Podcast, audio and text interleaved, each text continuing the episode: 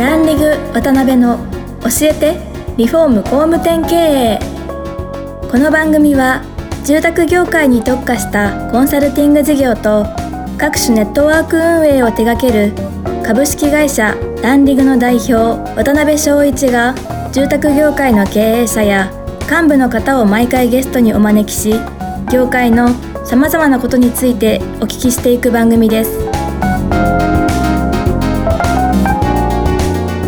組は建築業界に特化したホームページ制作会社アババイ。リフォーム事業のためのネットワーク戦力。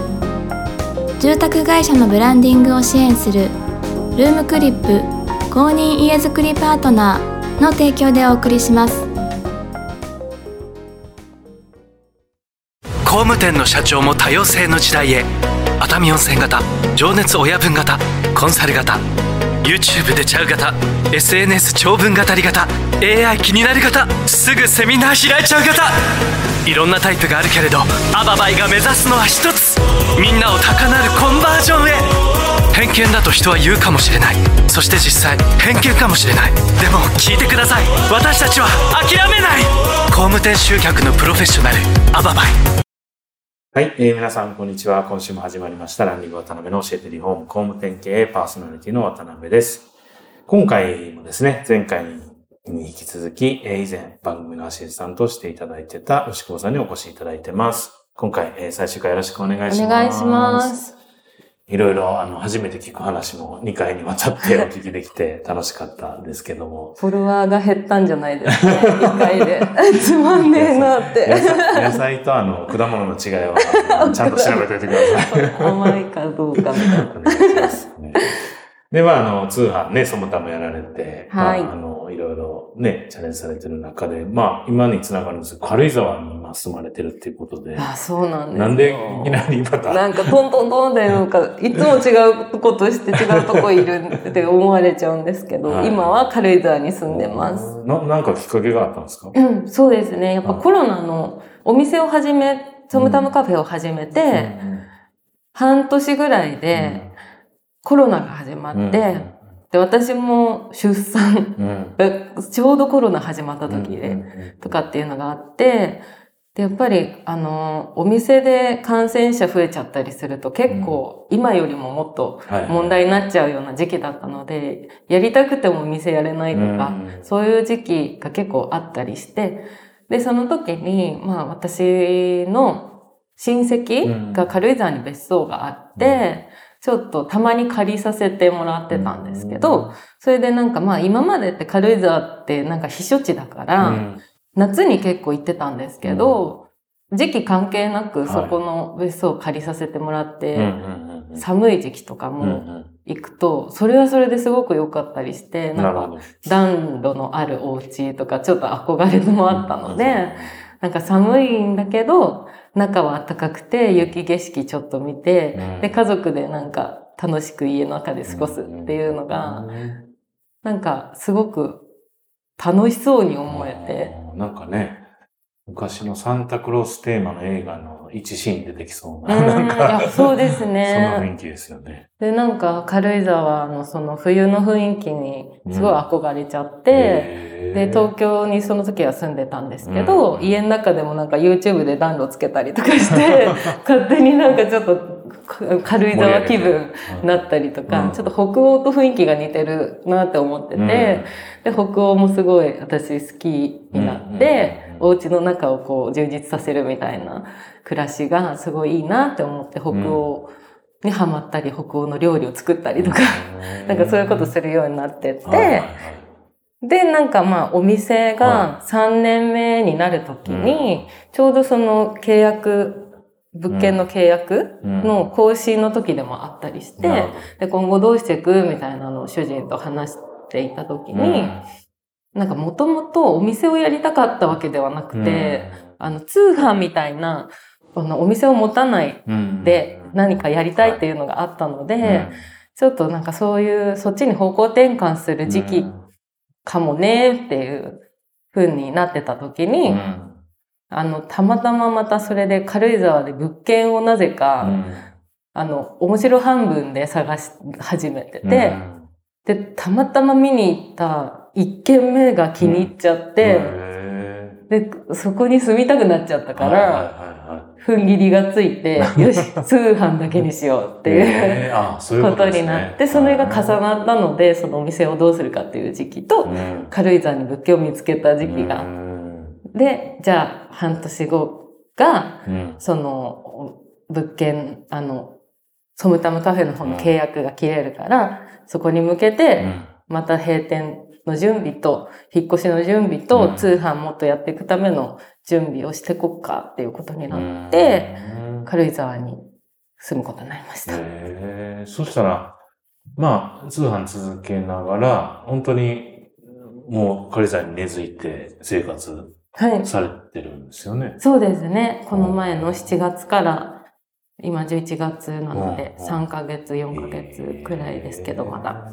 で、なんかね、YouTube もやられてるのあ見ましたけど、そうなんです。すごい楽しそうですよね。毎日あキャンプしてるあ、感じですか？本当でもそんな感じで、うん軽井沢初心者だから、はいまだまだ外が楽しくって多分ずっと住んでると、うんいちいち外で食べないんだと思うんですけど、うんあの、引っ越して2ヶ月くらいは、ほぼ毎日バーベキュー外でやってました。えーすごい。なんか YouTube はどんなコンセプトなんですかあれは？あ、そうですね。YouTube を、私ずっとなんかその、なんか始めたいとは思ってたんですけど、また新しいことをやりたいなって言いながら、でも子供も今その二人いて、子育て、妊娠、ずっとそのタムカフェやってる間、私妊娠、出産してたから、で、お店もやっててで、なかなか始められなくって、新しいことが。で、軽井沢引っ越してから、まあお店っていうものがなくなったので、うん。せっかくこういういい場所に、はい。環境のいい場所にいるから、うん。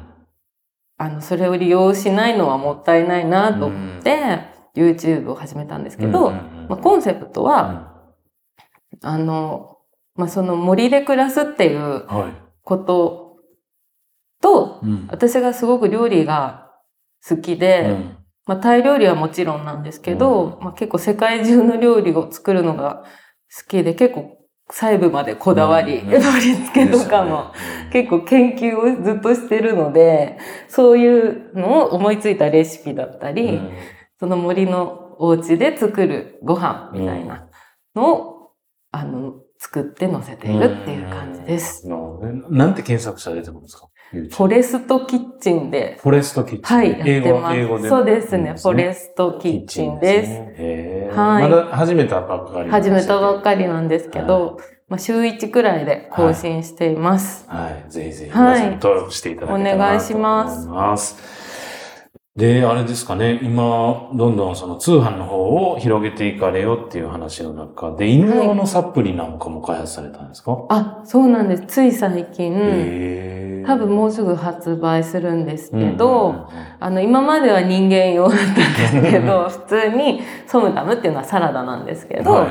ソムタムを、と、あの、千切りにした青パパイヤの冷凍と、うん。うちの専用のソムタムソースで、えっと、ソムタムセットうん。っていうのと、あとは青パパイヤをたくさん入れうん。たスムージーセットっていうのを今までは、あの、売ってたんですけど、うん。あ、あとお茶ですね。青パパイヤの粉末茶うんなんですけど、この前、うん。自分ちの、自分の犬が、ちょっとなんか、病院で数値を測ったら、すごいなんか胆のの値がすすごく悪くなっていて、いきなり。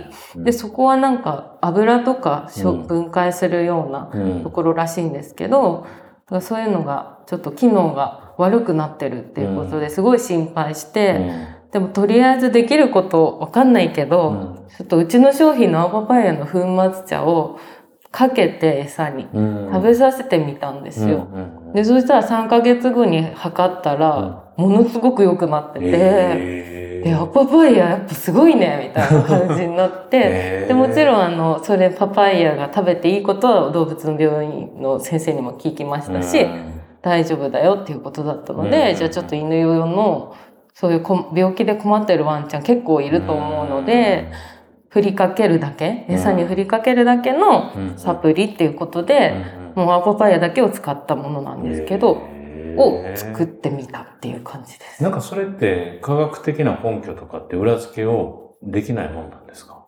なんか効果みたいな。大学のね、教授とかとそれもあの、やってて、あ、やってるはい、実際にそういうのも、あの、ちゃんと、やってますうん。そうですか。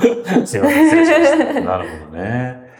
で、本当に、あれですよね。そしたら、もうあの、この、青パパイヤのはい。普及みたいなものに、まずは命かけられるみたいな。そうですそういうことね。ですよね。なんか、いまいち流行りきらないので、もっといけるのに、ただ多分私とその旦那さん二人きりでやっていて、営業力が足りないんだとは思うんですけど、もっと全然いける。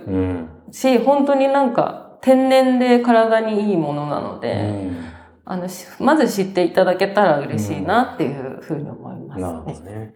まあ、ミノモンタに協力してもらうしかないですね。はい、ありがとうございます。まあ、最後になりましたけど、今後のなんか夢とか、はい。こういうふうにしていきたい、生きていきたいみたいなのがあれば。そうはい、ですね。まあ、パパイヤに関してはうん着実にですけど、もっと広まるようぜに、ひ。うんあの、通販もちろんですし、あとなんかまあ、レストランとかそういうところでも、うちの風抹茶を使って、こう、お茶を出してもらったりとか、あの、アルコールと割ったりして飲んでもいいので、うんなんかそういうふうに、こう、ちょっとずつでも広まったらいいなっていうふうに思ってるのと、あと個人的なうん。プライベートな方では、軽井沢に今中古物件うをん。購入しようと探していて。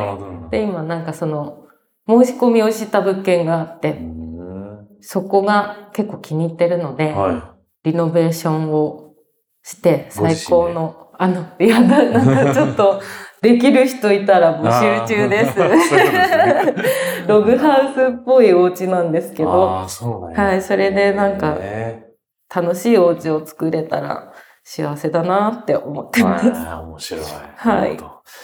なんかあれですね、どんどんこう、いろんなことをね、チャレンジして、とりあえずやってみるみたいなね、です中ねで、どんどんランクアップというかバージョンアップされてる感じがするので、まあ今後もぜひちょっといろいろ頑張っていただけたら。そうですね。また次会うときはどこ、にいて何してるか私もわかんない。